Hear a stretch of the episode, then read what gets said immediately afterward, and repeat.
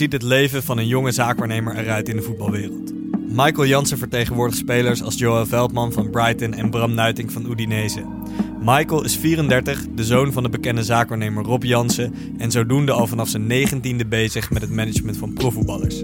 In deze podcast ga ik met Michael in gesprek over hoe het is om achter de schermen van de voetbalwereld zaken te doen tijdens een pandemie.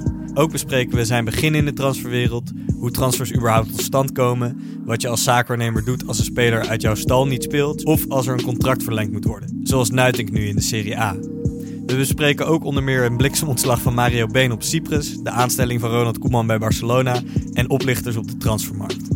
Ik vind het een mooi inkijkje in de processen die tijdens een transferwindow achter de schermen van het profvoetbal gaande zijn. Laten we beginnen. Hoor of, uh, of ik alles bereid. Ik zit even net naar de batterij te kijken. Ik denk, kut man, hij gaat net op één streepje. Dus ik hoop dat we het daarmee redden. Ja, ik Uh, weet niet, uh, uurtje denk ik, zoiets. Precies, zoiets, ja. Ja. ja. Hey Michael, wat was jij aan het doen vandaag voordat we gingen zitten om een podcast op te nemen? Ehm, ik begon om een uurtje of zeven en dat begon met twee kinderen. en zo start ik meestal mijn dag. En om het beter op te starten, dan eh, gaan er twee koppen koffie in en dan voel ik me een stuk beter. Dus dat is eh, vaak eh, de start van mijn dag. Oké, mooi zo. Hey, we zitten nu in oktober. Um, uh, de, de transferperiode heeft natuurlijk extra lang geduurd dit keer. Ja. is net een paar weken voorbij. eigenlijk staat de nieuwe alweer om de hoek. zo lang heeft het geduurd. Hoe ziet het een dag van een zaakwaarnemer zoals jij eruit in deze periode tussen twee windows in? Nou ja, hij is nu al heel erg ongewoon, zoals je zelf al aangeeft. Um, eigenlijk sta je nu al met één been, ga je richting de volgende transferperiode. Precies. Um, er zijn ook bepaalde zaken die wellicht nog niet helemaal opgelost zijn. Spelers die nog transfervrij zijn, verlengingen waar je nog in zit. Nou, dat is onder andere bij mij het geval. Hm. Ja, eh, het is niet te vergelijken met de periodes hiervoor. Ook omdat, ja, normaal ga je nu gewoon op vakantie. Eh, het is nu, je kan dit niet vergelijken met andere situaties. Het Ja. is heel ongewoon. Ja. En hoe mijn dag er dan uitziet, nou ja, ik trapte hem net al af, denk ik. Eh, vroeg in de ochtend. Ja, en dan eh, begint hij met de telefoon en dan eindigt hij met de telefoon. Hm. En dat is puur van, alles is natuurlijk digitaal, alles doe je via een telefoon. Ja, dat zijn al je lopende zaken, van de, de gesprekken die je met clubs hebt, tot met spelers, verlengingen, probleempjes die je op moet lossen. En eh, ook de rest van het kantoor die moet, natuurlijk moet draaien. Dus eh, meerdere petten op wat dat betreft. Wat was het eerste berichtje dat je vanochtend binnenkreeg? Het eerste berichtje wat ik vanochtend binnenkreeg, ja, dat, eh, dat weet ik heel goed. Dat was, ik moest Daryl Janmaat even terugbellen. Oké. Ja.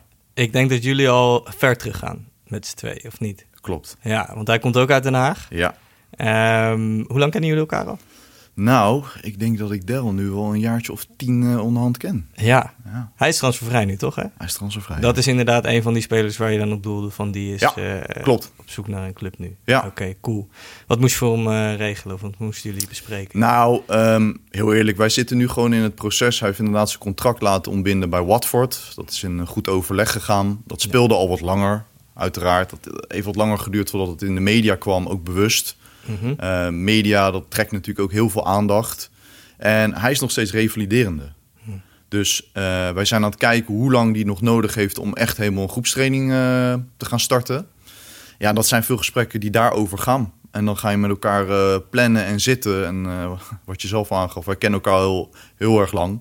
En ik beschouw hem ook als een vriend. Ja. Dus dan praat je ook op een iets andere manier. En wij praten vrij veel met elkaar. Ja, dat, kan ik je wel zeggen, ja. Ja, gewoon twee Haagse jongens onder elkaar. Juist, juist. Ik zag ook uh, op jouw Instagram dat hij onder foto's jou af en toe een beetje in de zijk neemt en zo. Doet hij ook, regelmatig, ja, klopt. Oké, okay. mooi. Oké, okay, dus inderdaad, dat was dan het eerste bericht. Uh, nou ja, goed, we zitten nu hier. Ik ben natuurlijk heel benieuwd. Ik wil een aantal dingen met jou bespreken. Ja. Ik ben heel benieuwd hoe zo'n transferperiode eruit ziet in uh, coronatijd natuurlijk. Mm. Um, en ja, jullie hebben natuurlijk ook interessante zaken gedaan met onder meer Koeman die naar Barcelona is gegaan, wat Ja. natuurlijk uh, super interessant is.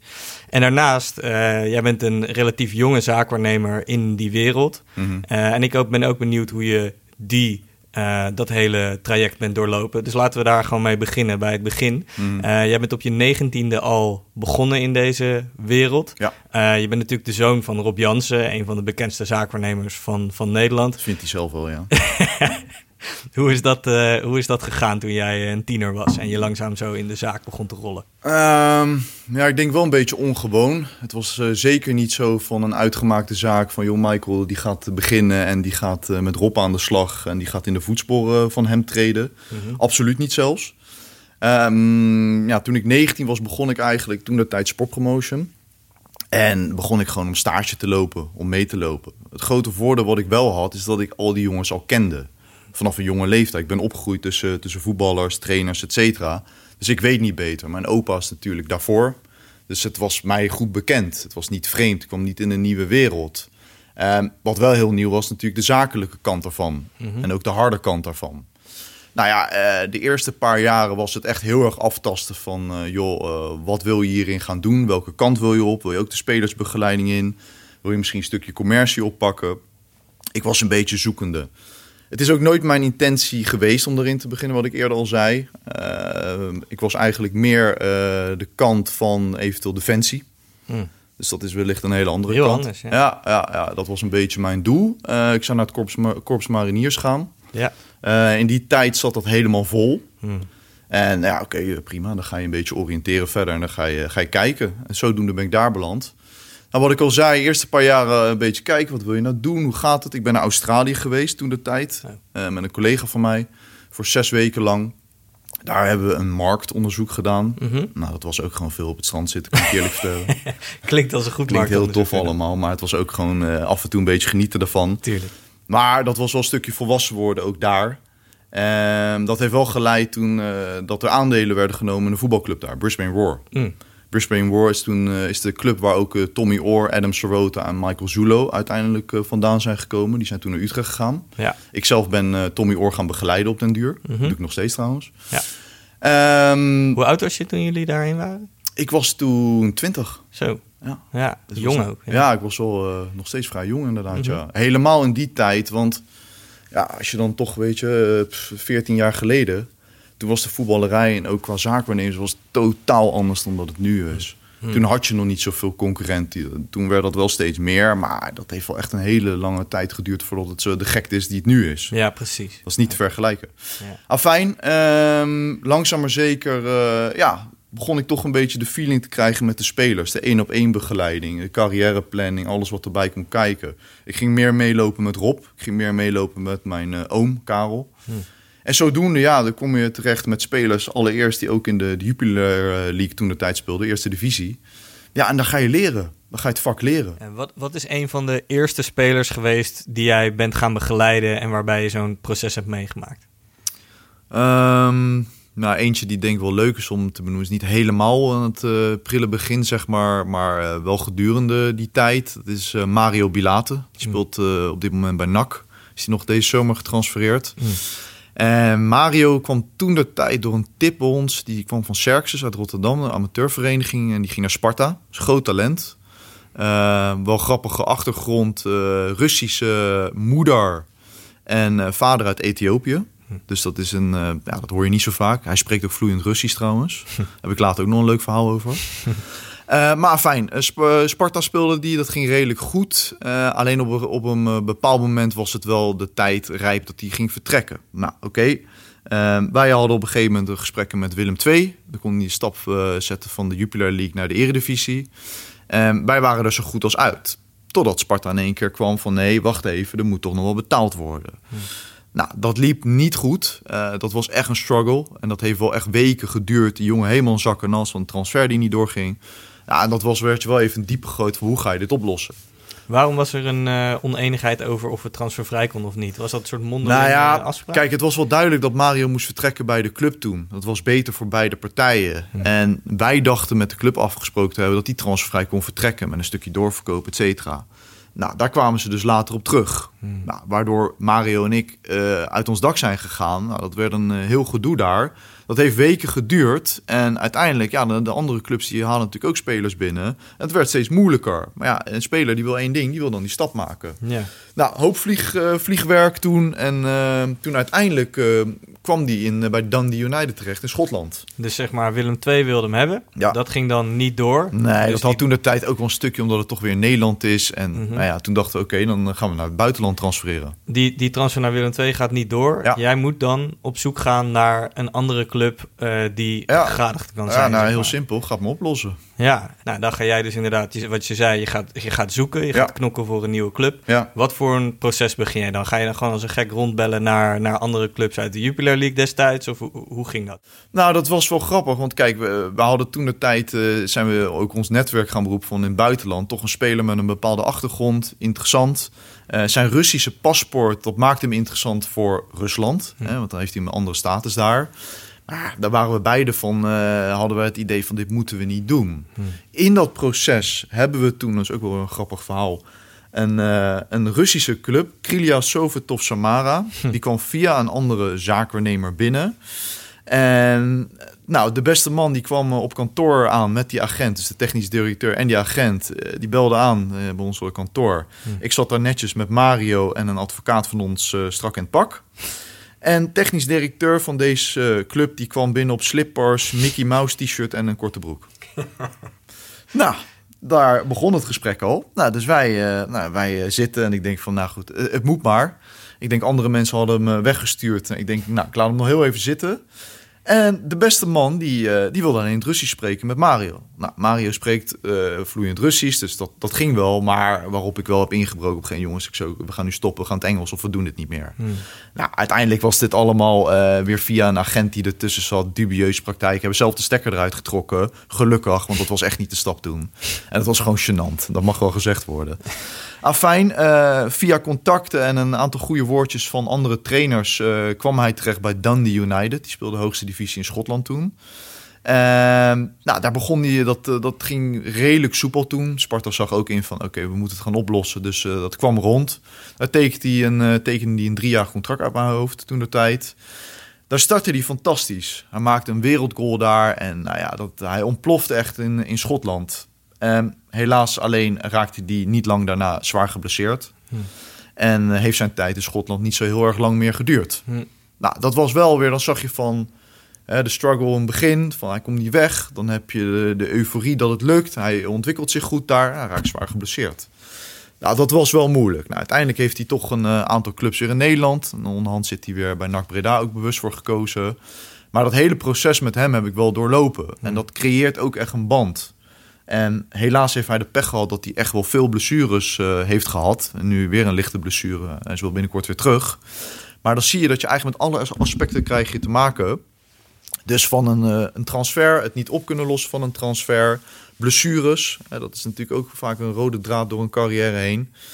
Ja, en, uh, en nu is Mario toch op een bepaalde leeftijd gekomen dat we gaan kijken ja, hierna. Hm. Dus ik denk dat hij het goed gaat doen bij NAC. Ik hoop dat hij die eredivisie daar weer inkomt. Maar dat is wel een mooi proces om, te, om door te lopen samen, vind ik. Ja. Zeker. Maar wat je daar wel al leerde is op... Je kan niet gelijk bovenaan beginnen. Dus je moet ook onderaan beginnen. En het, ook het knokken voor een speler om hem bij een juiste club eh, te krijgen. Nou, en daar merkte ik al snel van... joh, dat is wel hetgeen wat ik het mooiste vind aan het vak. Hm.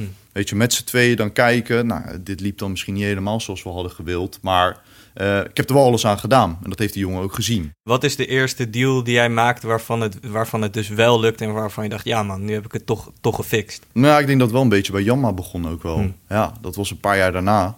En die begon natuurlijk ook bij ADO in de jeugd. Tuurlijk heb je andere spelers die hè, dan ook bij een eh, ADO terechtkomen of in de eredivisie. Maar als je echt praat over jongens die uh, grote successen beleven. Nou, dat begon wel een beetje met Daryl, denk ik. Hmm.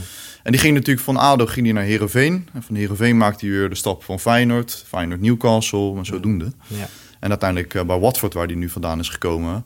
Nou ja, dat was ook met een WK natuurlijk, wat hij heeft meegemaakt. Ja, en daar ga je dan in één keer heel snel qua leercurve ook. Ja, dan, dan eh, neem ik aan dat jij zeg maar in die, de begeleiding van zo iemand, zo'n voetballer maakt stappen. En daarin groei jij dan eigenlijk mee. Ja. Ja. Want je krijgt ook in die zin steeds met grotere clubs te maken natuurlijk. eh, en, en spannendere onderhandelingen daarmee. Ja, ja. Laten we het daarover hebben. ja. Eh, hij doet het goed bij Feyenoord. Eh, het zit eraan te komen dat hij een transfer kan maken. Hoe, gaat, hoe komt zo'n transfer dan op poten en hoe gaat dat in zijn werking? Ja, dat is wel een heel lang proces. Ehm, dat was natuurlijk ook met het Nederlands elftal, wat toen speelde in de zomer. Hm. Het was 2015, als ik me niet vergis, ja. Hm. Ehm, nou ja, toen zaten we al in een veel langer proces om te kijken van... oké, wat zijn nou de clubs eh, die eventueel allereerst een rechtsback zoeken? Mhm. Nou, dan ga je je huiswerk doen. Dat is al maanden daarvoor. Dan ga je echt als een heel proces die daarvoor gaat. Hoe ziet dat huiswerk eruit? Nou, dan ga je bijvoorbeeld kijken van oké, eh, welke clubs komen beschikbaar wat wij weten. Waar zijn onze contacten? Nou, het is je netwerk, is een van je belangrijkste bronnen om dit werk uit te kunnen voeren. Nou, dan ga je kijken, oké, dat is een bepaalde club. Dat zou nou een goede stap zijn in zijn carrière op dit moment. Dat zijn we eens. Dat bespreken we ook gewoon met een speler. Daar zijn we heel open in. En dat is een stukje carrièreplanning. Dat kan niet altijd, want dat kan je ook met een week kan je dat weer veranderen, bij wijze van spreken. Maar fijn, wij gaan dan door en dan, eh, nou, dan ga je je contacten leggen. Hoe kom je erachter welke clubs dan een rechtsback nodig hebben? Ben je dan in contact met die technisch directeuren of met andere agenten of alles door elkaar? Nou, dat is wel alles door elkaar. eh, omdat niet elke club werkt nou eenmaal hetzelfde. Je hebt ook gewoon met verschillende landen te maken. In Italië bijvoorbeeld onderhandelen is honderd eh, keer anders dan bijvoorbeeld in Engeland. In Engeland is het wel gewoon, nou, dan zou je een club kunnen bellen. En vaak is het wel handig als je al een contact daar hebt. En die hebben wij gelukkig door het netwerk wat we al die jaren hebben opgebouwd. Ja. Nou, dan ga je, ga je sparren met die mensen. En dan ga je zeggen, nou oké, eh, wij hebben een aantal spelers. Ik denk dat deze speler, in dit geval Daryl Janmaat, geschikt voor jullie is om deze redenen. Nou, dan ga je al filosoferen van, oké, hoe ziet dat eruit? Hebben jullie enig idee wat voor prijzen er is? Nou, er zijn vaak clubs die gaan natuurlijk vragen van, joh, heeft hij een clausule? Mhm. Dat is een bekende vraag die je krijgt. Nou, dat is heel simpel, dat mag je helemaal niet noemen. Er zit geheimhouding op. Maar iedereen vraagt het. Dat is altijd een eh, terugkerend fenomeen. Ehm, en dan ga je dat proces in. Va- Het kan ook wel eens gewoon gebeuren dat die ene club er niet tussenin zit... waar jij al contact mee hebt gehad. Ik krijg een belletje. Die transfers waar je dat belletje krijgt... was in het verleden veel meer. Tegenwoordig komt dat veel minder meer voor. Waarom? Nou, eh, ik denk ten eerste omdat er zoveel spelers beschikbaar zijn. De jongens in de absolute top, en dan praat je echt over de absolute top, die verkopen zichzelf. Mhm. Dan kan je zeggen, ja, ik heb dit en zus. Tuurlijk, in de onderhandeling doe je je werk, dat is logisch. Alles daaronder, daar moet je gewoon echt je huiswerk voor hebben gedaan. Dan moet je met de clubs hebben gesproken. Dan moet je een situatie aangeven. En er komt heel veel bij kijken. Ik kan natuurlijk niet alles zeggen wat je daarin moet doen. Maar eh, dat is wel veel meer dan alleen een telefoontje. En ook bijvoorbeeld in Italië. Nou, ga je geen telefoontjes doen, dan ga je een meeting doen. Dan vlieg je daarheen. Dan ga je met de mensen praten. En dan ga je erover discussiëren. Oké, hoe ziet het eruit? Eh, wanneer is het beste moment? Wat denken jullie? Eh, waar denkt de speler aan? Welke positie? Dat gaat veel verder dan alleen van... joh, hij is beschikbaar en hij kost dit. Ja, oké. Dus in Italië moet je echt een soort wine and dine-achtige situatie eh, bij. Ja, ja, dat kan je wel goed. Het is in Italië is het gewoon totaal anders eh, onderhandelen ook... dan eh, bijvoorbeeld wat ik al zei in Engeland. Ja. Dat heeft ook met de taal te maken. Oké, ja. Ja. En ehm, hoe belangrijk is het contact met andere agents, bijvoorbeeld in Engeland, die misschien weer weten wat voor een club op zoek is naar een rechtsback in zo'n geval? Weet je wel, hoe, hoe belangrijk is het contact daarin? Ik zag bijvoorbeeld ook eh, op jou, gaan we weer over je Instagram, Oh jee. maar dat daar ook, eh, je krijgt ook reacties van eh, agenten die zeggen van, hé, hey, ik check je DM's, ik heb je wat gestuurd Ja. en zo, weet je wel. Dus hoe, hoe werkt dat? Nou, met alle respect, vaak die DM's die je binnenkrijgt, die hoef je niet heel erg serieus te nemen. Jij hebt natuurlijk ook het een en ander mooie geschetst, wat voor situaties waar je tegenaan kan lopen. Ja. Ik denk 9 van de 10 van dat soort berichten kan je, kan je vermijden. Hoef je niks mee te doen. Ja. Omdat er gewoon te veel cowboys rondlopen die niet serieus zijn. En dat zijn vaak dat soort berichten. Ja. Maar ehm, even terugkomend ook eh, op je vraag. Ja, eh, tuurlijk, wij werken met een heel groot netwerk. Kijk, Mm. Wasserman is wereldwijd. Het is een Amerikaans kantoor. Maar wij, ik heb misschien wel 40, 50 collega's in Engeland zitten. Mm. En wanneer kan ik die collega's nou goed gebruiken als ik het zelf niet eh, de contacten heb? Is bijvoorbeeld als zij een trainer hebben. Mm. Kijk, dan zit je het dichtst bij het vuur. Dan zeg je van oké, luister, ik heb deze speler. eh, dit is mijn idee erbij. Dit is een beetje de interesse en de intentie van onze kant. Kan juist met die trainer praten. Ja. Maar dan moet je het netwerk wel hebben. Ja. Dus dat is wat ik eerder al zei. Het netwerk is echt het allerbelangrijkste wat je hebt. Sommige clubs, die worden een scout die daar zit... waar de, bijvoorbeeld een zaakwaarnemer zegt... ja, ik heb de scout gesproken en je staat op een lijst. Dat wordt wel eens tegen spelers gezegd. Ja. dat is leuk, maar dan kan je net zo goed met de conciërge praten, want die heeft dan net zoveel te be- bepalen waarschijnlijk. Mm. En dat klinkt oneerbiedig, maar dat is helaas vaak hoe het wel werkt bij clubs. Mm. Dus je moet gewoon echt door de ervaring die je opbouwt, moet je weten wie is degene die ik moet hebben bij deze club. Hm. En dat kan gewoon een technisch directeur zijn of een scout die wel invloed heeft. Ja, precies. Oké, dus je moet eigenlijk ook een heel goed beeld hebben bij elke club. Wie bepaalt nou eigenlijk wat er gebeurt, zeg maar. Ja. En dat verschilt dus ook weer per club. Ja.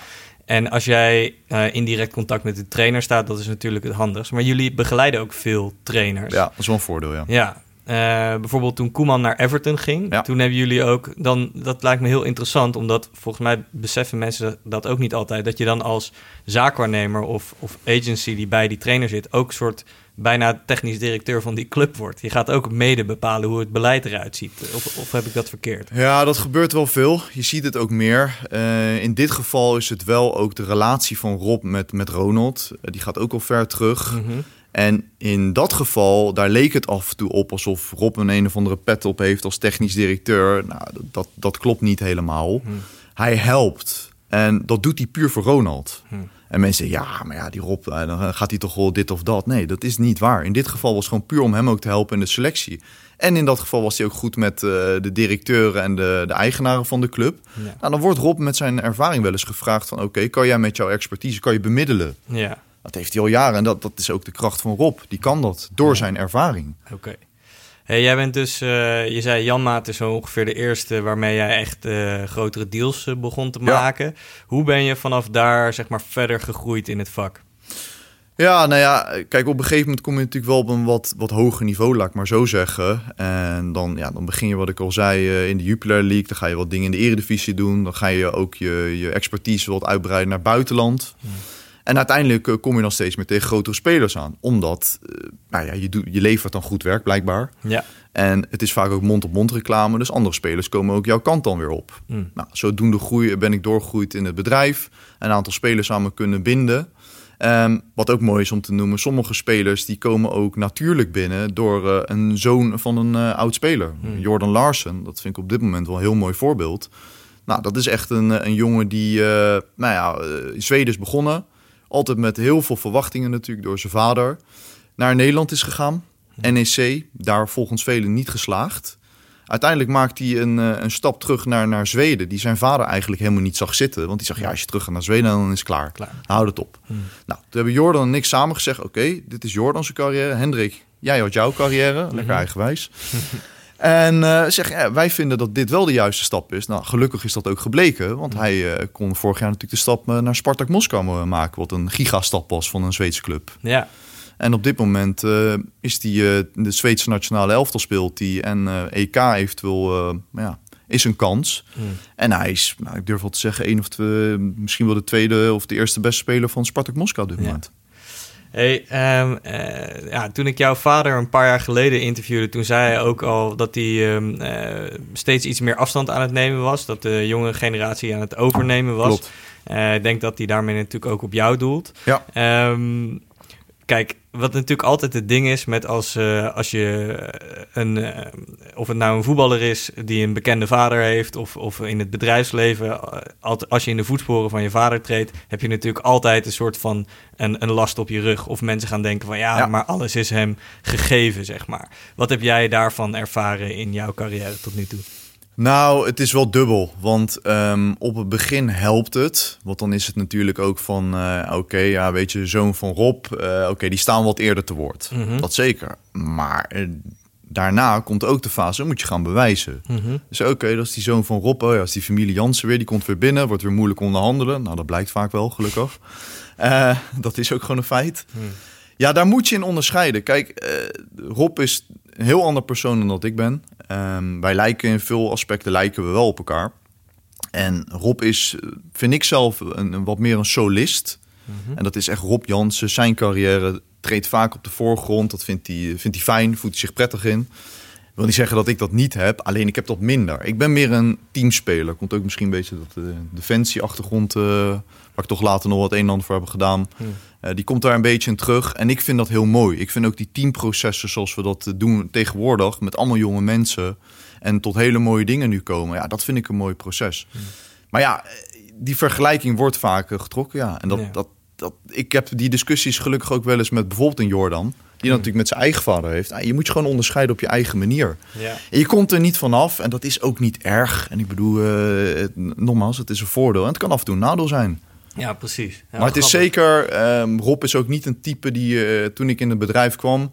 van ja, dus Michael en die gaat alles doen hier. Nee, helemaal niet. Dat zegt, ja, laat hij zich eerst maar eens even bewijzen. Ja, Zo is Rob precies. ook. Ja, dat, dat laat- lijkt me ook wel weer goed. Ja, zeker. Eh, hij heeft ook wel eens gezegd, volgens mij was dat in een periode ook dat zijn eh, biografie uitkwam, dat hij toen jij en je zus klein waren, dat hij te weinig eh, voor jullie is geweest. Ja. Wat vind jij daarvan? Nou, dat klopt. Dat zegt hij goed. En ik denk dat dat ook een beetje terugkomt in Rob is een solist. Hmm. En ik ga niet zeggen dat het een egoïst is, maar Rob was vaak wel met Rob bezig. Mhm. En dat heeft hij nog steeds wel. Alleen heeft hij dat wel stukken minder op dit moment. Ja, eh, Rob die werd natuurlijk ook van, een, van, een, eh, van de vakbond, de VVCS. Hij begon zijn eigen bedrijf toen. En hij ging in één keer als een eh, raket. Weet je, met de grote transfers, met de Bergkamps, de Overmarsen, de Van de SARS, et cetera. Dus ja, dat, dat liep toen wel scheef. En in die tijd had je natuurlijk het fenomeen van een mobiele telefoon nog niet. Hmm. Dus dan moest je wel reizen om alles te doen. Ja. Tegenwoordig is dat natuurlijk ook wel totaal anders, logischerwijs. Ja. Dat had er ook wel mee te maken, maar ja, dat, eh, dat heeft hij goed gezegd. Ja, oké. Ja, intussen wordt er een beetje geboord eh, buiten. Oké, je zegt hij heeft dat, eh, hij heeft dat eh, goed gezegd, ja. Nu ben je zelf, ben je, doe je hetzelfde werk. Ja. En je zei al, je telefoon is, eh, je dag begint met de telefoon en eindigt ermee. Ja. Je hebt ook al twee kinderen inmiddels. Ja. Ben je dan ook heel bewust bezig om die balans wel eh, op een iets, misschien iets betere manier dan je vader erin te hebben? Of Ja, ik probeer dat wel. Ehm, ja, het voordeel van thuiswerken, als je het een voordeel mag noemen met schreeuwende kinderen. Maar ik heb een tweeling en eh, die zijn eh, tweeënhalf, dus dat Ja. is aardig druk. Ehm, ja, ik probeer dat wel. Ik, ik probeer daar ook wel van te leren. Van hoe, je hoe die balans moet houden om het ook normaal te houden. Ja. Ja, het is, kijk, dit, dit vak is gewoon een heel, heel raar vak. En waarom is het heel raar? Omdat je stopt nooit. Het, het houdt niet op. Dus je begint 's ochtends vroeg en je eindigt 's avonds laat. Dat doe je ook zelf. Maar als je dat niet doet en je gaat zeggen van... nou, ik gooi die telefoon nu lekker even een dagje opzij... wat wel fijn zou zijn... maar dan kan je heel veel dingen mislopen. En spelers verwachten gewoon snel actie van je. Die verwachten gewoon van, joh, weet je, er is nu een probleem... en eh, ja, het gaat nu opgelost worden. Dat is een harde wereld. Er mag ook wel wat van ons verwacht worden, vind ik die balans, het is niet makkelijk, dat zeg ik wel. Eh, maar ik probeer het wel, absoluut. Ja. Wat is nou iets wat, ehm, wat jij doet of wat, wat zaakwaarnemers doen... waarvan jij denkt van dat, dat beseffen mensen niet dat dat ook onderdeel is van het vak? ja. Nou, eh, ik denk dat heel veel eh, dingen, dat mensen zich niet beseffen wat er zich afspeelt. Want vaak denk je, oh, die doen weer lekker een zaak en die, die vullen weer de zakken. En nou, daar gaat zoveel, er komt zoveel bij kijken. Men beseft zich ook niet bijvoorbeeld van het hele proces ernaartoe. Alles wat er omheen geregeld wordt. Je denkt wel eens een, eh, nou, een huizenmakelaar, ik ga het daar niet mee vergelijken, maar die heeft een koopcontractje. Nou, dat doen wij er ook nog even bij. Als een speler daarheen gaat, dan heb je de, de contracten van huizen, scholen uitzoeken voor kinderen. Alles komt erbij kijken. Het is niet zo dat eh, niet elke zaakwaarnemer of manager, no- noem ik het liever, die doet dat. Maar ik vind dat dat er wel bij hoort. Je hoort gewoon een volledige service te leveren. Dus dat doen wij ook. Daar hebben we ook een heel kantoor voor. Maar ja, er zijn zoveel dingen waar je tegenaan loopt. Kijk, je bent ook gewoon de manager van een atleet. En een manager van een atleet krijgt ook alle ellende op zijn dak. Ja, dus dat is vaak ook van, ja, ik sta ernaast. Oké, nu. Je bent misschien net pas getransfereerd, maar ik speel niet. Nou, dat soort dingen, daar heb je ook allemaal mee te maken. Die situatie gebeurt. Een speler heb je net getransfereerd. Hij, hij komt niet aan spelen toe. Ja, Wat, wat doe je dan als zaakwaarnemer?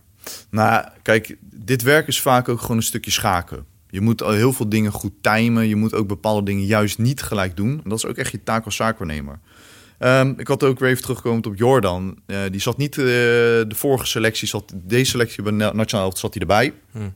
Daarvoor niet. Terwijl die nou, misschien wel speler van de maand in Rusland was, et cetera. Nou, die was wel best wel uit zijn dak erover, logischerwijs. Ik ja, hoe kan dat nou, dit en dat? Nou, een speler kan wel eens geneigd zijn om bijvoorbeeld wat in de media te gaan roepen. Belachelijk. Nou, waarop ik heb gezegd van ja, dit moet je dus echt niet doen. Weet je, heb nou een beetje geduld, wacht het nou af. Dan komt het wel jouw kant op. Maar gelukkig bleek dat nu ook zo te zijn. Maar dat is ook managen van situaties. Het is niet alleen van A naar B, maar je bent een manager. Ja, dus dat is ook, eh, er zijn heel veel situaties. Nou ja, een, een Joel Veldman, die heb ik eh, Brighton getransfereerd afgelopen zomer. Die speelt nog nu niet elke wedstrijd in de basis. Praat je daarover? Tuurlijk praat je daarover. Is dat iets wat je nu op moet lossen? Nee, waarschijnlijk nog niet. Is er dadelijk een situatie dat je wel naar een oplossing moet kijken? Nou, dat zien we dan alweer. Maar dat is zo moeilijk om dat in, in nu te bepalen. Maar klim je dan in de telefoon ook naar de trainer of de technisch directeur van die club om Dat te zou vragen kunnen. wat er aan de hand is? Dat zou kunnen. Alleen hij is niet een type speler die nu al gelijk gaat lopen janken, om het zo maar te zeggen. Nee. Van eh, joh, ah, ik eh, speel niet. Nee, je, bent, stel, je bent in de Premier League. Dat, Ja. Er komt even wat anders bij kijken dan in Nederland. Ook al kom je van een grote club als Ajax. Mm. Eh, er zijn spelers die het goed doen. Nou, af en toe moet je heel even geduld hebben. Trouwens, over Veldman, dat is ook iets eh, waar ik nog over wou hebben. Ik Ja. heb een tijdje terug, toen hij die geweldige comeback maakte in de, in de Champions League, een paar Mhm. seizoenen geleden, heb ik met zijn eh, vriendin, of eh, vrouw inmiddels volgens Naomi, mij, een, ja. ja, precies, een, een stukje gemaakt. En toen vertelde zij ook dat zij heel graag ooit in Londen wilde wonen. Ja. En even later kwam ook het eh, gerucht dat West Ham in de picture was en Ja. zo. En toen dacht ik van, en toen ging hij naar Brighton, wat een uurtje ten zuiden van Londen is. En toen dacht ik, dat is wel interessant. Hoe groot is de rol van een, van een partner eigenlijk ook in wat voor een transfers er wordt gemaakt? Ik denk vaak veel groter dan wat mensen weten. Ja, de- die kan aanzienlijk zijn. Eh, ik bedoel, een, een speler die rendeert natuurlijk ook gewoon goed als alles eromheen eh, goed geregeld is. Dus Mm. dat zijn gezin ook gelukkig is ergens. En in dit geval heeft dat wel meegespeeld, ja. ja. Ja, je, had- je hebt clubs in Londen, maar je hebt er ook eentje die net ten zuiden ligt. Een mooie regio daar. Ja. Ja, natuurlijk heeft dat wel... eh, het is niet zo dat dat een, een transfer beslist. Nee, oké. Want Joël die kijkt natuurlijk allereerst... wat is sportief voor mij de beste stap op dit moment? Waar heb ik het beste gevoel bij? Nou, in dit geval klopte dat plaatje gewoon. Ja. En is dat gelukt. Maar een- natuurlijk, een, een omgeving en een, een vrouw... die kan een invloed hebben. Ja. Eh, maar, ben maar je moet dan in zo'n geval bijvoorbeeld extra gaan kijken in omgeving eh, Londen? Nou, daar is wel af en toe iets meer de, de nadruk eh, op gekomen. Ja, dat klopt wel. ja. Dat, dat zal ik niet ontkennen. Kijk, alleen wat ook wel eens vergeten wordt... en dat is bijvoorbeeld een vrouw, en in dit geval Naomi... Mhm. eh, de, de kracht van een vrouw bij zo'n speler. Mhm. En mensen denken altijd, ja, die voetbalvrouwen, dit en dat. Ja, dat, dat kan allemaal wel. Maar Naomi die is ook degene geweest... die Joël eh, twee, drie keer uit slop heeft getrokken... toen die zwaar geblesseerd raakte. Mhm. En dat hoor je dan niet. Dan is het altijd van ja, maar ja, dan dit en dat, zo. zo. Ja, Ja. natuurlijk hebben ze invloed, maar het is twee kanten op. Ja. Die maken ook alles mee. En het, het is niet niks zo'n carrière. En tot twee keer toe terugkomen van zo'n blessure, bijna drie keer. Mhm. Want hij is natuurlijk, eh, voordat hij getransfereerd was, was hij geblesseerd. Ja, Dus ja, het werkt twee kanten. Maar een vrouw kan inderdaad invloed hebben. ja, Ja. oké. Laten we het even hebben over contractverlengingen, want dat Ja. vind ik ook eh, interessant. Er komt eh, vaak een punt waarop een, een speler doet het goed bij een club. Eh, Ja. Er komt er sprake om langer met elkaar door te gaan. Hoe lang, hoeveel salaris komt erbij? Neem je er een clausule in op? Hoe gaat zo'n proces in zijn werk? Nou ja, ik heb wel een praktijkvoorbeeld. Dat durf ik best wel te zeggen. Ik ben Mhm. nu bezig met Bram Nuitink. Die speelt bij Udinese. En wij zijn al een hele tijd in gesprek over een verlenging. En daar komt het eh, verhaal Italië weer. Normaal ga je daarvoor overvliegen. En dan ga je zitten met die mensen. En dan ga je koffie drinken. En je gaat lunchen. En je gaat heel veel slap ouwe hoeren. En zakelijk gezien bespreek je maar een heel klein beetje. Ja, dat is gewoon hoe dat soort landen af en toe werken. En dat heeft Ja. ook zijn charme trouwens hoor. Ik bedoel, eh, ja, dat, dat is ook wel weer de charme van het werk af en toe. Ehm, het kan ook heel vervelend lopen. Want ik zal een stukje teruggaan met Bram. Een jaar geleden moest hij weg. Hm, Zeg maar augustus eh, vorig jaar. ja. Ehm, toen wilden ze van hem af. Hm, Omdat er een trainer zat die eh, ja, niet zo gesteld op hem was, laat ik het zo maar zeggen. En dan heeft de club werkelijk alles gedaan in de macht om van hem af te komen. Waarop wij hebben gezegd, hij gaat helemaal nergens heen. Nou, je, je hebt waarschijnlijk gelezen Lasse Schöne wat ermee gebeurd Ja. is. Die is niet ingeschreven zelfs. Nou, dat soort dreigementen krijg je dan en dat wordt echt behoorlijk nasty. Dat Hmm. durf ik je wel te zeggen. Nou, dat is dan ook weer even een rol van een zaakwaarnemer. Dan moet je zorgen dat je stabiel bent. En dan moet je zorgen ook dat je, dat je het juiste advies geeft op het juiste moment. Waarop de speler, waar die wat aan heeft. Want die krijgt natuurlijk heel veel shit en ellende op zijn dak. Oké, ga ermee mee om. Nou, gelukkig eh, voetbal stuk gehouden. Hij is gewoon gebleven. Hij zei man, hij, hij kon naar een eh, Franse club, wilde ze hem heen sturen. Hij heeft gezegd, daar begin ik niet aan. Oké, prima. Ehm, uiteindelijk, eh, die trainer werd ontslagen. Hij speelde alles en hij was de beste verdediger. hm. Nou, gelukkig, het werkt niet altijd natuurlijk zo. Hè? Daar moet je ook een beetje mazzel mee hebben. Ja.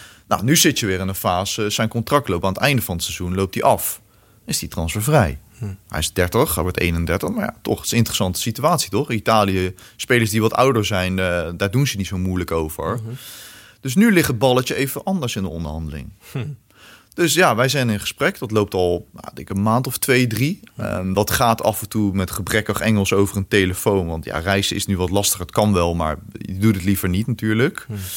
En dan gaat het via WhatsApp, et cetera. En eh, dat kan best wel moeizaam lopen. En dat loopt het ook. Ja, De kans dat hij verlengt, ja, die is er zeker wel. Maar ja, dan heb je wel, eh, kan je wat harder onderhandelen. Ja, ja, ik heb nog een speler bij Udinese, dus een Deens international. Striger Larsen heet die jongen. Mhm. En eh, ja, die heeft nog een uh, tweejarig contract. Dus je onderhandeling totaal anders. Ja. In welke zin? Nou ja, kijk, als een speler transfervrij de deur uitloopt, dan kan de club daar niks meer aan verdienen. Ja, precies. Dan brengt hij niks meer op voor de club. Ja. Heeft een speler een doorlopend contract, dan kan die nog verkocht worden. Mhm. Dit is een Deens international, die gaat daar naar het EK. Nou, Oké, dus dat is een, een van de betere spelers daar. Die willen ze dan verkopen. Ja. Maar omdat de druk van een aflopend contract er niet is, kan je daar anders, moet je daar anders mee omgaan. Ja, oké, cool. Hey, laten we het ook even hebben over de, de pandemie waar we in zitten. Ja. Want eh, nou, de, de pleuris breekt uit eh, begin dit jaar. Behoorlijk. Eh, ja, behoorlijk. Eh, dat heeft natuurlijk ook een grote impact meteen op, op de voetbalwereld en de transfers. Er is een, stuk minder geld uitgegeven. Ik vind alsnog best veel. Het is alsnog wel blijven rollen. Maar goed, er is natuurlijk een fase geweest waarin totaal onduidelijk was van... überhaupt gaat er nog gevoetbald worden, in welke landen wel of niet. Ja. Wat voor een impact gaat dit hebben op de financiën van de clubs? Eh, met publiek ook eh, erbij of niet, et cetera. En jullie, je noemde zelf al, naar Italië, dan moet je er even heen gaan eigenlijk. Eh, Hmm. als je, nou, heb ik weer over je Insta, als je over je Insta scrolt, je ziet allemaal allerlei stadions langskomen waar je dan altijd eh, heen Verraadt gaat. wel veel, hè, dat Insta. Ja, moet niet meer doen dit. Maar dat, eh, dat zit er dan natuurlijk allemaal even niet meer in. Dus in welke zin is het werk voor jou allemaal veranderd meteen in die eerste fase?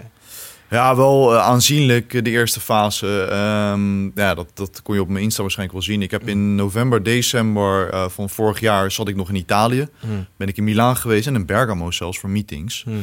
Ehm, ja, daarna ben ik nog... Toen was er niks aan de hand. Ik bedoel, het was, ja, in China begon het voor mij toen een beetje op te, te krabbelen, zeg maar. Ja, In slechte zin. precies. En ik weet nog wel dat ik daarna, eind februari, was ik bij een congres in Londen. En daar waren we, nou ja, de, de eigenaar van Inter was daar. Hmm. eh Chinese meneer. Ehm, er waren heel veel mensen uit Italië. Er waren heel veel Engelse clubs. Nou, dat doen wij wel vaker voor het netwerk. Ja. En toen zat iedereen nog een beetje eh, lachwekkend erover te doen. Van, eh, die zaten bijna te high five. Ja, vervelend, dit en dat.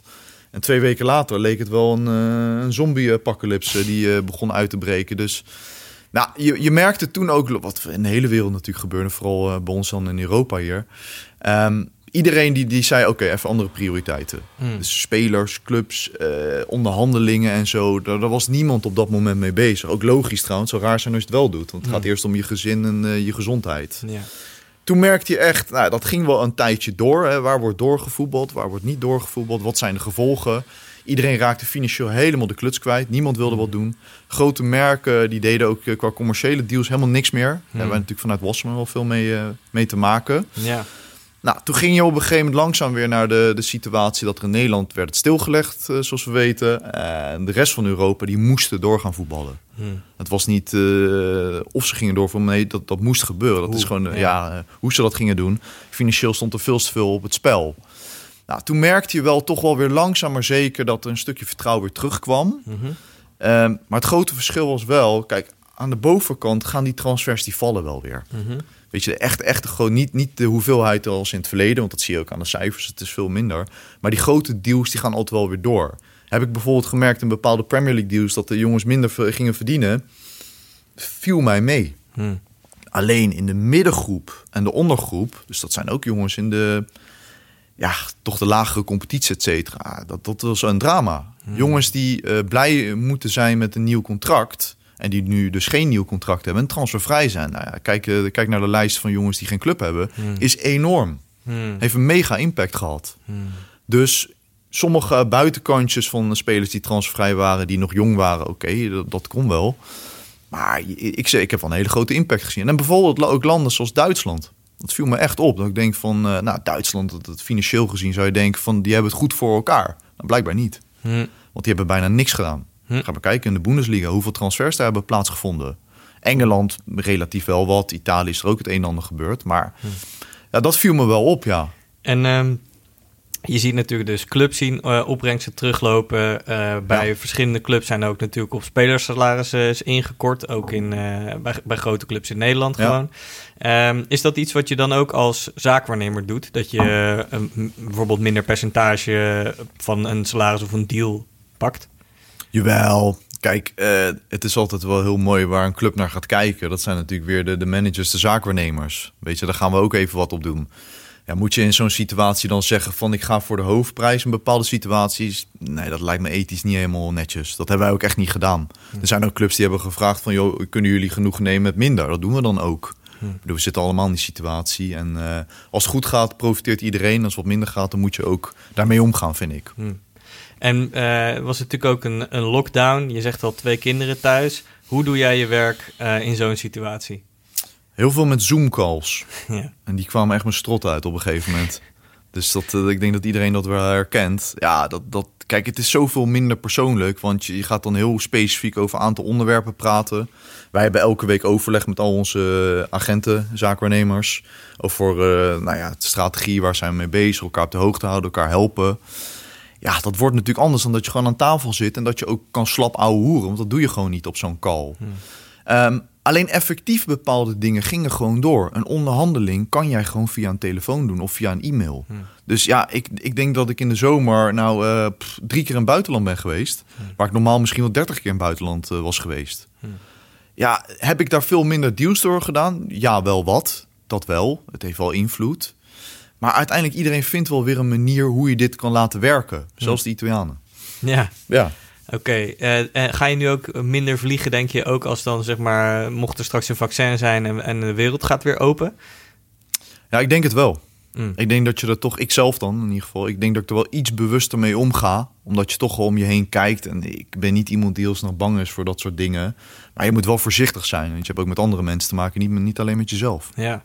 Is het uh, wel eens gebeurd dat tijdens een Zoom-call een van je kinderen of zo uh, naar binnen kwam of een huilbui? Of, uh, ja, helaas wel. Met de president van Udinese of een Premier League. Ja, de, ja, het is af en toe. Ik, je hebt natuurlijk die Air Earpods die iedereen gebruikt. Die ja. gebruik ik zelf ook. En dan zit ik ook in mijn eigen tunnelvisie. En dan komt er wel eens een schreeuwend kind voorbij, inderdaad, ja. En die krijgt straf en die komt dan een week de kamer niet uit. Dus dan lost het wel weer op. Oké. Okay. Goed, um, uh, goed, corona dus inderdaad natuurlijk het reizen kwam uh, onder druk te staan. Ja. Uh, merkte je ook bij, je hebt natuurlijk ook in je begeleiding met de spelers veranderd er iets. Die komen ook in één keer een tijdje even thuis te zitten, moeten dan voor zichzelf gaan trainen. Ja. komen in situaties dat ze misschien een test krijgen waarin ze corona hebben of ja, zo, dat klopt. ze eruit moeten. Klopt. wat, wat doe je in zulke situaties? Nou ja, dat, dat is wel moeilijk. Want kijk, het is natuurlijk gewoon één op één begeleiding die je veel doet. Precies. En je kan je spelers daardoor gewoon veel minder zien. En dan ga je wel veel bellen. Maar dat, dat heeft wel invloed. En ja, toch spelers raken ook wat meer in de paniek. Precies. Want die zitten ook thuis en die zitten ook nog meer na te denken over eh, hun carrière. Van joh, hoe gaan we hiermee om? Wat gaan we doen? Dus je merkte wel dat paniekerige, wat je overal wel voelde, dat kwam in de voetballerij. Bij spelers uh, zag je dat ook wel heel erg veel terug. Hmm. Ja, want zit je de hele dag thuis, ga je nog tien keer meer nadenken dan dat je dat normaal zou doen. Ja. Ja, en dan ga je, en wat ik ook, het fenomeen wat ik uh, zag, dat is ook wel grappig om te benoemen. Alle andere zaakwaarnemers zitten ook thuis. En die kunnen niet meer langs de velden gaan lopen om uh, spelers te gaan benaderen. Dus die ging ook de hele dag bellen. Dus ja, daar hebben wij dan ook vaak mee te maken. Dat uh, weer uh, Pietje heeft weer gebeld, Jantje belt weer. Oh, die heeft weer een mooi verhaal. Ja, zo werkt het natuurlijk ook. En zo is ook logisch. Dat, dat, ja, eh, dat gebeurt nou helemaal. Ja, Oké, en dan zitten we midden in die, in die pandemie. Ja. Eigenlijk, nog steeds natuurlijk. Maar goed, het was een paar maanden bezig. En dan uh, krijgen jullie een, een, bericht binnen dat Barcelona interesse heeft in, in Ronald Koeman. Uh, trainer die bij jullie uh, in, de, in de stal zit, om het zo maar mm. te zeggen. Hoe werd dat eerste contact gelegd? Nou, dat is niet een eerste contact. Dat mm. loopt natuurlijk al vele jaren. En uh, ik denk mm -hmm. dat mhm. Ronald er nooit een geheim van heeft gemaakt dat hij ooit naar Barcelona wil gaan. En die, die trein is al een paar keer gepasseerd. Ja. Waar hij toen vriendelijk voor heeft bedankt. En dat dit... de derde keer, hè? Dit ja, voor mij wel. Ja. Ja. Um, ja, en op een gegeven moment kan je niet meer, uh, ja, dan, dan moet dat een keer gedaan worden. En hoeveel, uh, dat was ook voor Rob samen natuurlijk met Ronald om te beoordelen van, joh, gaan we het nu wel doen? Hmm. Nou, toen zijn zij samen tot de conclusie gekomen, natuurlijk met de, de familie eromheen, van joh, gaan we dat doen? Nou, en uh, ik denk dat iedereen het er wel over eens was dat dat geen rare keuze was op dit moment. Mm -hmm. Geen makkelijke keus, ook gezien de status van de club. ik bedoel, als je het over financiële crisis hebt, dat heeft zeker ook Barcelona getroffen. Mm -hmm. Waardoor ze ook mindere spelers uh, of minder spelers aan kunnen trekken. En Spaanse overheid heeft natuurlijk ingegrepen. Spelers moeten afstand doen van salarissen, et cetera. Dat is zeker geen makkelijke keus. En het is een, uh, ik denk dat Verona dit ook echt wel ziet als een uh, grote uitdaging. Hmm. En tot dusver doet hij het naar behoren. Wat is jouw rol daarin geweest? Nee, hier had ik uh, specifiek niet veel mee te maken, of eigenlijk niet. Dat is echt iets van Rob. Het is wel iets waar ik veel met Rob over praat. Hmm. Ik bedoel, wij praten dagelijks over alles wat er speelt binnen het bedrijf. Ja. Omdat ja, eigenlijk samen met Rob uh, doen wij ook meer een deel binnen het bedrijf. Zo heb ik me eigenlijk ook uh, opgeklommen, zeg maar, op de ladder. Ja. En ja, je praat over. We hebben het er nog wel even over gehad. Van joh, ga jij nog mee? Want ja, ik ga naar Barcelona. Ik zei, nou, ik heb wel wat beters te doen nu. ik heb andere deals. nee, dat komt wel ter sprake dan. Maar kijk, dit, is echt Rob zijn, zijn, zijn deal natuurlijk. En ik heb daar voor de rest niet zoveel mee te maken gehad. Oké, oké.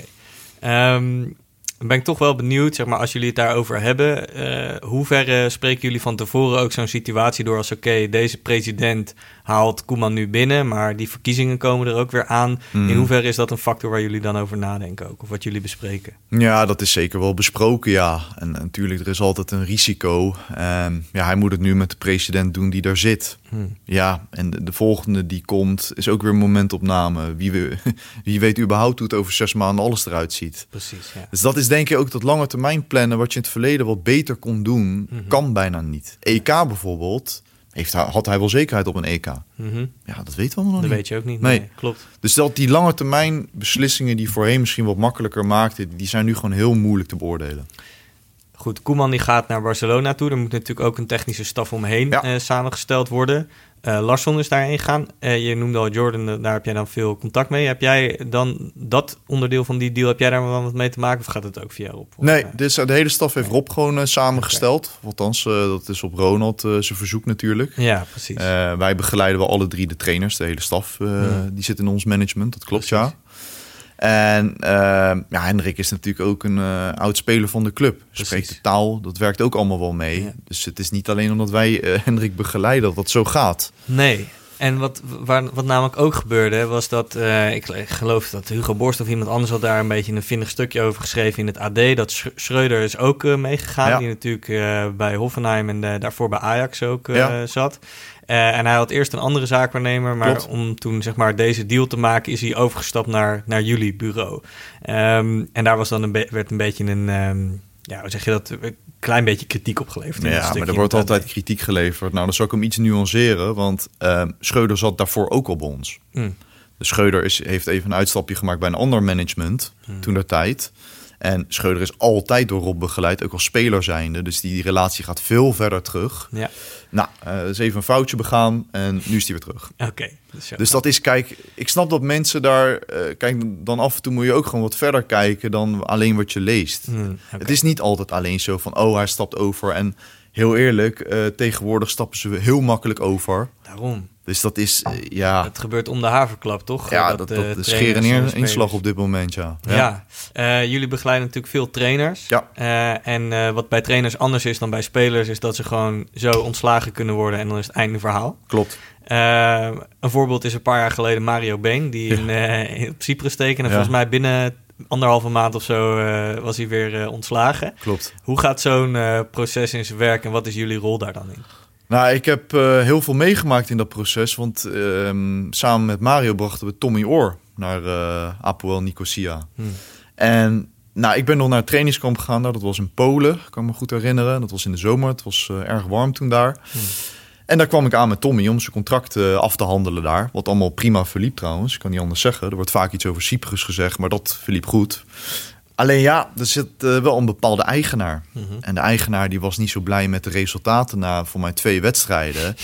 En die besloot van, nou ja, weet je wat, Mario Toedeledoki. En neem je staf maar mee en uh, ga maar wat anders doen. Ja, dat, is krankzinnig. En uh, ja, moet je dan echt naar Cyprus wijzen. Dat gebeurt wel meer daar dan in andere landen.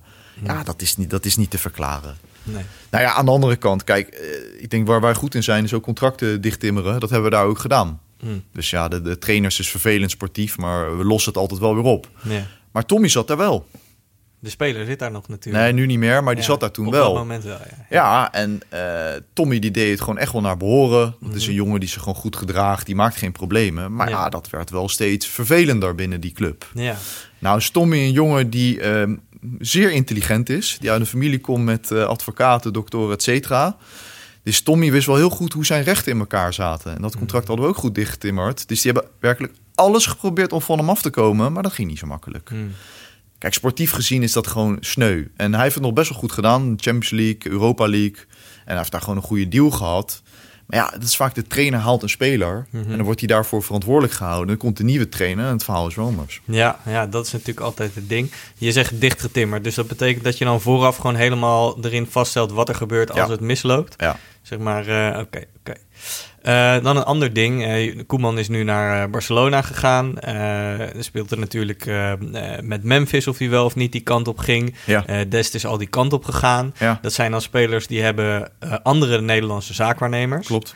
Ehm, hebben jullie daar dan contact mee om zo'n deal op te zetten? Nee. Of gaat dat puur via de voorzitter van Barcelona dan? Nee, dat is gewoon puur via Barcelona. Die Ja. hebben gewoon blijkbaar contact gelegd met de management van de desbetreffende spelers. Ja, Ja, die doen gewoon de- hun werk. Ja. Ja. En, en Koeman heeft natuurlijk een mening over de spelers sportief. En ik denk de paai, is onderhand wel duidelijk Mhm. natuurlijk. Ja, en die, en die wilt hij hebben. Dat geeft hij aan bij de club. En dan eh, de club gaat in contact met die zaakwaarnemers. Wij, wij hebben daar totaal geen rol in gespeeld. nee. Nee, ook al wordt dat vaak wel gedacht. Ja, dat snap, dat snap ik ook wel. Maar in deze geval hebben we daar niks mee te maken gehad. Hey, eh, we hadden het al in het begin natuurlijk even over dat je zo... eh, je bent natuurlijk in een bepaalde zin in de voetsporen van je vader ook eh, aan het treden. Ja. Ehm, en je zei al in het begin heeft dat bijvoorbeeld ook bepaalde voordelen. Soms heeft het natuurlijk ook bepaalde nadelen vanwege Zeker. een stempel dat je kan krijgen. Ja, Maar jouw vader loopt natuurlijk ook al 100 jaar rond in... nou, dat zal hij zelf niet leuk vinden als ik dat zeg, 100 ja jaar. mag je maar- rustig zeggen. Die loopt al heel lang rond in, in die wereld. En dat betekent natuurlijk ook dat hij bepaalde vetus heeft. Of Ja. mensen met wie hij minder goed overweg kan. Hè, het is, iedereen weet bijvoorbeeld dat met Mina Raiola dat niet Ja. helemaal eh koek en ei is. Ehm, wat, voor een, eh, wat krijg jij daar nog van mee als jij je eigen stappen in die wereld aan het zetten bent?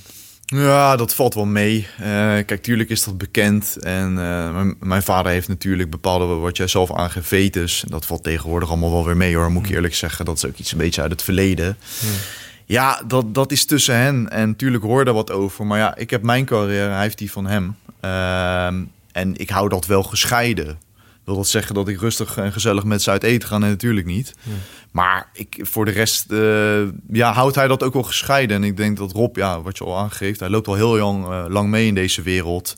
Die gaat daar wat relaxter mee om ook tegenwoordig. Oké.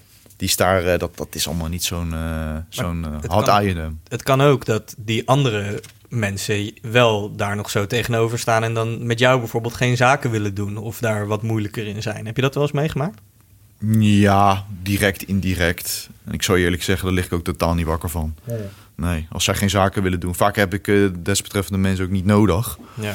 En ja, kijk, eh, tuurlijk, dat, eh, het is deze wereld ook. Het is haat en nijd. Het wordt, eh, mijn vader zei vroeger ook altijd van, het is een jungle. Nou ja, het is gewoon een slagveld. Ja, dat mag je rustig zeggen. Het is af en toe gewoon een bepaalde oorlogsvoering die je erop loslaat. Ja. En het klinkt allemaal vrij heftig. Dat is, nou ja, het wordt wel steeds heftiger, die wereld. Dat durf ik je wel te zeggen. ja. Ja. En wat wordt er heftig dan? Dat, dat zijn, er komen bepaalde mensen die werkzaam zijn, die er gewoon helemaal niks te zoeken hebben. Nee. En die hebben niet eh, de beste intenties voor spelers. Nee, die willen gewoon snel de zakken vullen. En die Ja. lopen er wel gewoon tussen, ja. Jij bent eh, dus toen je 19 was, zeg maar, begonnen met stage lopen en een beetje eh, proeven aan het werk. Ja. Je bent nu 34. Dat betekent dat je al 15 jaar rondloopt eh, Ja. in, in deze wereld. Wat is het gekste wat je hebt meegemaakt in die tijd? Wat is het gekste? Nou, ik heb wel heel veel gekke dingen meegemaakt. Ja, echt het gekste meegemaakt. Ja, waar doe je op qua gekte? Is dat echt inhoudelijk qua met een transfer? Of... Ja, eh, gewoon wat, wat je nu te binnen schiet, waarvan iets gebeurde waarvan je dacht van, nou, dat, dat dit nu gebeurt. Ja, nou ja, kijk, waar ik me echt wel over verbaas is, eh, waar ik net al een beetje over doe, bepaalde stromingen in deze wereld die spelers op een manier binnenhalen. En ik weet nog, toen ik net begon, eh, was het fenomeen de PlayStation en een eh, scooter die ze kregen. Nou, tegenwoordig zijn het Rolexen. En eh, ik weet niet welke kant het op gaat. Je hoort de meest bizarre verhalen. En het, helaas is het waar. Er zijn gewoon hele families die laten zich... Nou ja, ik zal het woord niet noemen, maar die laten zich inpakken en die krijgen gewoon betaald. Hmm. Weet je, en dat maakt... En dat vind ik, vind ik eigenlijk wel... Dat vind ik wel het gekste op dit moment wat er gaande is. Wat steeds erger wordt. Je, je bedoelt dus families van talentvolle jonge Ja. voetballers die eigenlijk betaald worden door een zaakwaarnemer. Om... Juist, ja. En het is niet van, eh, je hoort het een keer langskomen. Nee, het gebeurt steeds vaker. Hmm. En waarom gebeurt het? Omdat die zaakwaarnemers in de paniek zijn. Ze kunnen die spelers niet anders binnenhalen. Maar als dit intentie is, als dit jouw start is qua samenwerking met een speler en ook een familie, want een jonge leeftijd hoort de familie ook gewoon logischerwijs erbij. Ja, dan wat ben je dan? Een investeringsmaatschappij? Hmm. Die gewoon een speler, vroeger kon dat natuurlijk, dat is gelukkig verboden, third party ownership. Dan koop je dus eigenlijk een familie om met jou in zee te gaan. Hmm. Daar zijn natuurlijk tegenwoordig, of, eh, tegenwoordig zijn natuurlijk mensen heel erg vatbaar voor. Ja, en dat vind, ik, dat vind ik wel de gekste dingen die ik tegen zie komen. En ik hoor het steeds meer. Hmm. Ja. Dat zie je natuurlijk ook vooral met de jonge spelers, Ja. waarmee jij dan eh, in de eerste instantie in ieder geval meer, meer te maken had. Ja, hoe, hoe concurreer je daarmee dan? Ik bedoel, dat, dat, dat lijkt me hartstikke moeilijk. Nou, dat is af en toe ook moeilijk. En eh, daar praten wij veel binnen, ja, binnen ons team over. Alleen, kijk, wij verlagen ons gewoon niet tot een niveau. Dat ga ik niet doen. En als ik dat ga doen, dan kan ik een beetje stoppen. En dan ga ik ook stoppen. Dat doe ik niet. En ja, weet je, het is gewoon heel simpel. Als je die weg begaat met spelers, dan ben je gewoon het helemaal zoek waar dit vak eigenlijk over gaat. Hmm. Want ik vind het gewoon, het is een, een eer om een atleet te mogen begeleiden. Ja, Ja, het is, dat is ook een, iets wat mijn vader altijd zei, maar zo voelt het ook wel. ja, Mijn opa is zelf eh, voetballer geweest bij, bij Den Haag vele jaren. ja. Vakbond gesticht. Dus het is, ik wil wel bij onze eh, principes blijven, met ons DNA. ja. En natuurlijk moet je altijd creatief zijn om een speler binnen te halen. Dat doen wij ook. Alleen we gaan, we, zouden, we gaan ons nooit verlagen tot dat niveau. Dat doen we niet. Hoe, hoe zijn jullie wel creatief? Nou, wij proberen gewoon een totaalpakket aan te bieden wat wij wel doen. Mhm. En wat is onze taak? Dat is ten eerste gewoon een, eh, een speler naar de juiste stap te krijgen. Mhm. En dat kan door ons netwerk. Maar dat is ook een speler op alle momenten te kunnen bijstaan in een carrière. Mhm. En daar een meerwaarde in zijn. En niet alleen even de deal van A naar B te doen. Nee, een goede tijden en slechte tijden.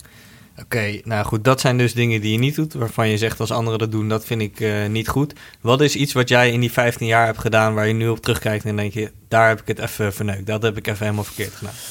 Ehm, ja, nou ja, ik moet wel eerlijk zeggen, kijk, als je net ook start, en ondanks dat ik nog vrij jong ben, maar ehm, je hebt wel eens dat je, nou ja, hoe moet ik het zeggen, dan denk je alles te weten. En dan is er misschien een stukje arrogantie wat er dan bij komt kijken. Dat je denkt van, nee, ik moet het absoluut zo doen. En weet je, ik, ik weet zeker dat dit de goede manier is. Nou, dat, dan moet je ook gewoon met mensen sparren en niet eigenwijs. Misschien ben ik af en toe te eigenwijs geweest. Eh, situatie specifiek, eh, bijvoorbeeld Tommy Oor, daar hadden we het net al even over. Die, die eh, speelde toen bij Utrecht. Die is gehaald toen door Frans van Seumeren. Die heeft er hoop centjes ingestoken. Maar die wilde zijn contract niet verlengen. Hmm. Absoluut niet. Was niet, was niet te bewegen. Wellicht achteraf gezien ben ik daar iets te veel meegegaan. Hmm. En dan had ik achteraf moeten zeggen, ja, weet je, daar had je meer op de handrem moeten stappen. Was dat een gevolg geweest dat een speler dan bij je weggaat? Dat had gekund. Hmm. Maar ja, dan moet je wel begrepen, want was dat toen de juiste stap dat hij transfervrij wegging? Het was een extreem lange zomer. Uiteindelijk kreeg hij wat hij wilde naar de Championship in Engeland. Ipswich Town, dan was hij vrij snel weer weg trouwens. Ehm, maar daar heb ik achteraf wel gedacht, ja, weet je, je bent daar wel eigenwijs in geweest. Misschien had je daar toch iets meer over na moeten denken. En nou ja, je weet altijd pas achteraf of het de juiste op- eh, oplossing was geweest. Ja. Ja. Maar dat lijkt me gek ook inderdaad, want je zei al, misschien was hij dan bij je weggegaan. Weet Ja. je wel, dat is natuurlijk ook een afweging die je dan altijd moet maken. Of als jij het niet eens bent met een speler, in Ja, hoeverre je dat dan laat merken. Dat, dat, Nou, wel eh, dat is ook een stukje ervaring. Kijk, eh, ik vind ook dat je als zaakwaarnemer moet je ook gewoon eerlijk kunnen zijn tegen je speler. Hmm. En of die het nou leuk vindt of niet leuk vindt. En als je te veel gaat lopen pleasen, en dat ga je misschien in de beginfase iets meer doen. Ja, dat is niet altijd goed voor de speler. Ja. Dus ik zal dat, eh, tegenwoordig doe ik dat een stuk minder. Hmm. Ja, is het gevolg aan een speler dan weg? Nou, dan gaat hij weg. ja. Het klinkt heel hard wat ik zeg, maar dan je wilt wel altijd naar eer en geweten adviseren. Ja. En niet alleen maar van, oh, dan loopt hij bij me weg. Ja, dan gaat hij weg. Ja. Heb jij veel deals met China ook gedaan? Ehm, echt veel deals zelf niet. Ik heb er wel heel veel mee te maken gehad. Mhm. Ook onder andere met hem. Er zijn een aantal aanbiedingen voor Tommy toen binnengekomen. Omdat Australiërs, eh, die vielen onder een andere status binnen China. Ik heb wel de meest eh, grote idioten aan de telefoon gehad die met China te maken hadden. Dat kan ik je wel zeggen. Ik heb ook veel aanbiedingen gezien. Eh, uiteindelijk niet veel mee gedaan.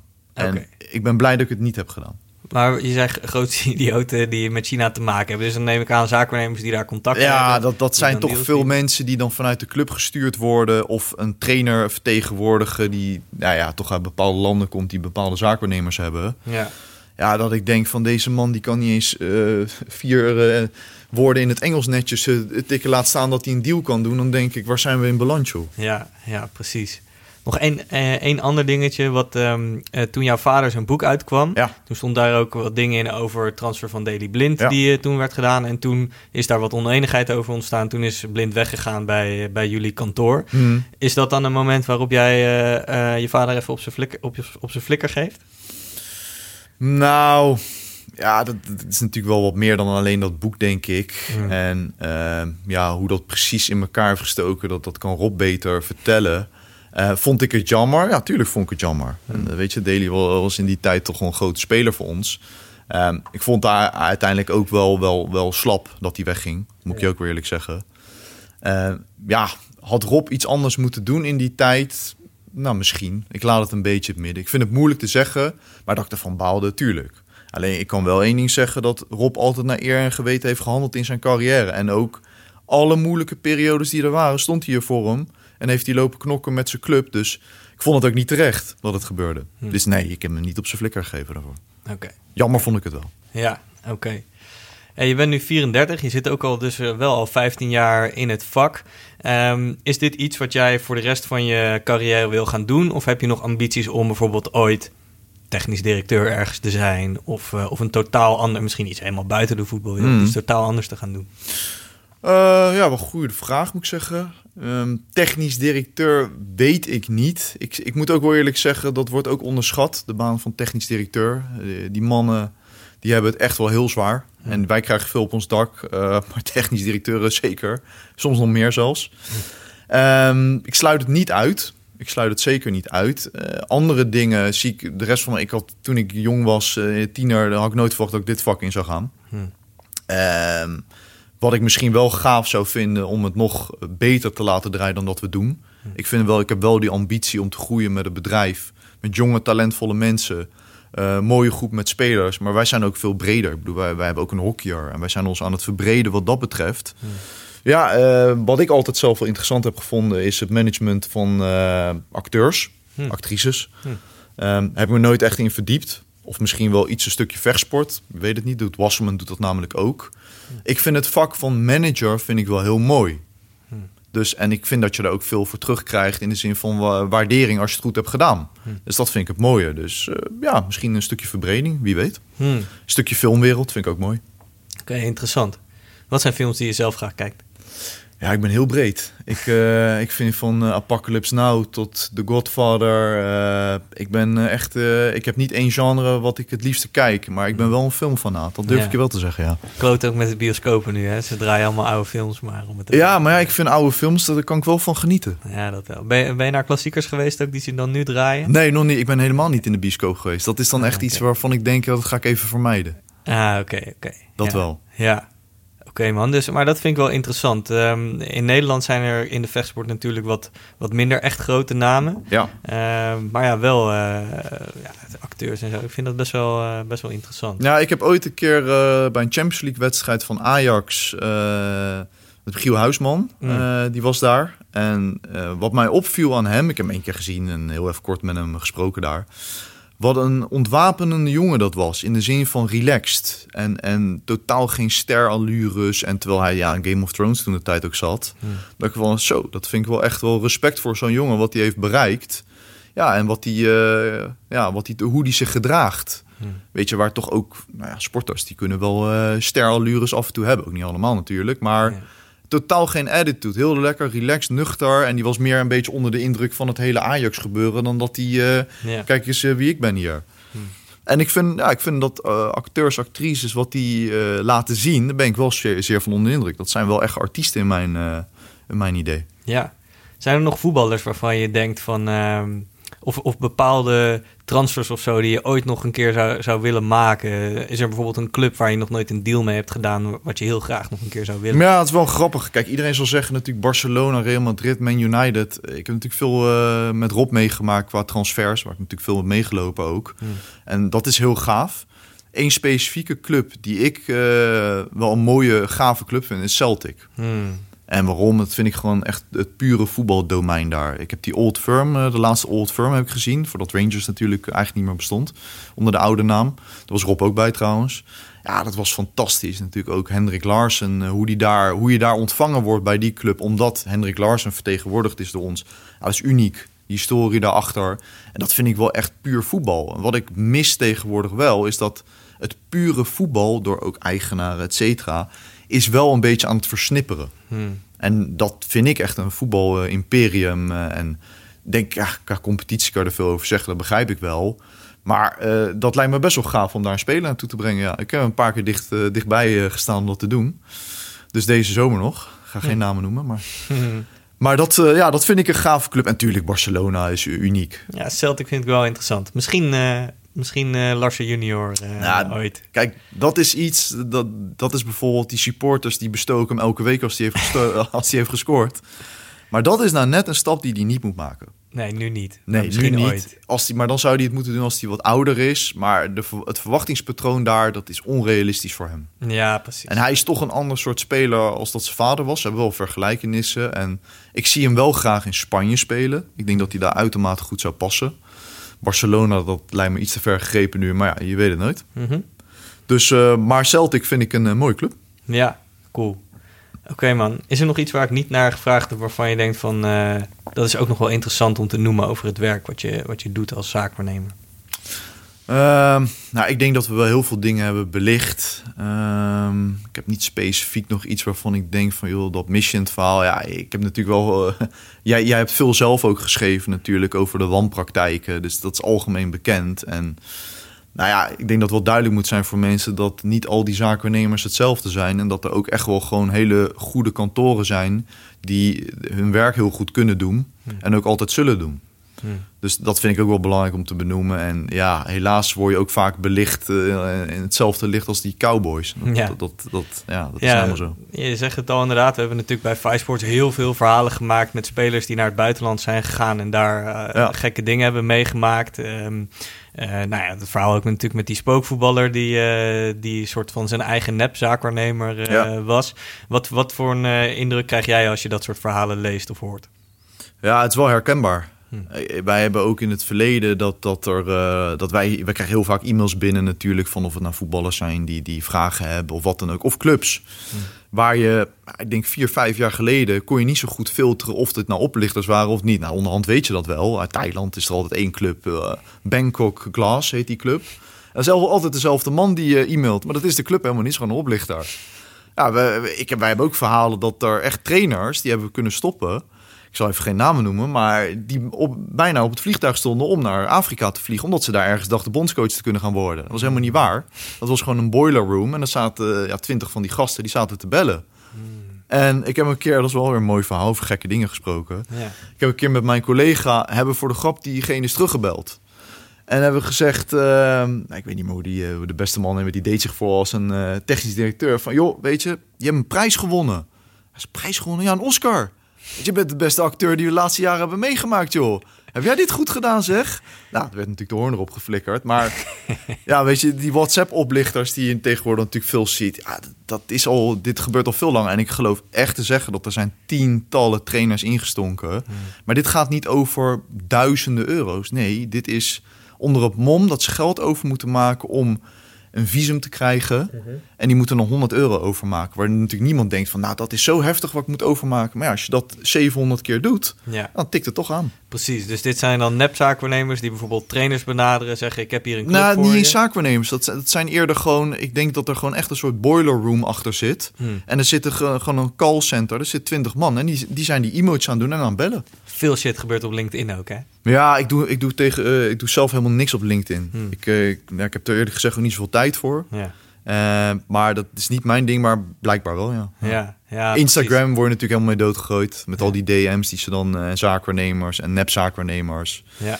Ja, er zijn nog, nog steeds spelers en trainers die erin stinken. En gelukkig krijgen wij vaak wel dingen door van... joh, wat is dit? Ken jij die man? Nou, Ja. dan 9 van de 10 keer klopt het niet. ja. Ben je zelf wel eens ergens ingestonken? Nee, nou, ik zeg nee. Dat is, ik ben bijna een keer wel in een... Dat is echt heel lang geleden. Dan praat je echt denk ik een jaar of 7, 8 geleden. Dat was ook een speler. Ik ben zijn naam alweer kwijt. Of althans, die deed zich voor als speler. Hmm. En die beweerde in pff, maar ik ben West Ham in de jeugd te spelen. Hmm. Heel verhaal. Nou, dus toen, toen heb ik voor mij één of twee bevriende scouts gebeld in Nederland. Van, joh, kun jij eens checken, ken jij die jongen? Want ja, die moet zo goed zijn. Ja. Nou, uiteindelijk kwam ik er gelukkig op tijd achter dat dit gewoon een oplichter was. Die, die nou ja, jouw verhaal eigenlijk, die Ja. zich voordeed. Maar ja, voor hetzelfde geld had ik hem ergens op stage gekregen. nou, dan had ik, eh, was ik mooi eh, de lul geweest. Ja, Nou, dat is gelukkig niet gebeurd. Ik, ik ben het net voor geweest. grappig man. Nou, hopelijk eh, gaat het nog ooit lukken om een eh, echte speler naar eh, Celtic te brengen. Dat zou Ja, nee, ja, goed. Of Barcelona is ook leuk. Hè? ja precies. Dus dat gaan we, gaan we allemaal meemaken. Oké. Hey, hartstikke bedankt man. Ja, jij ook.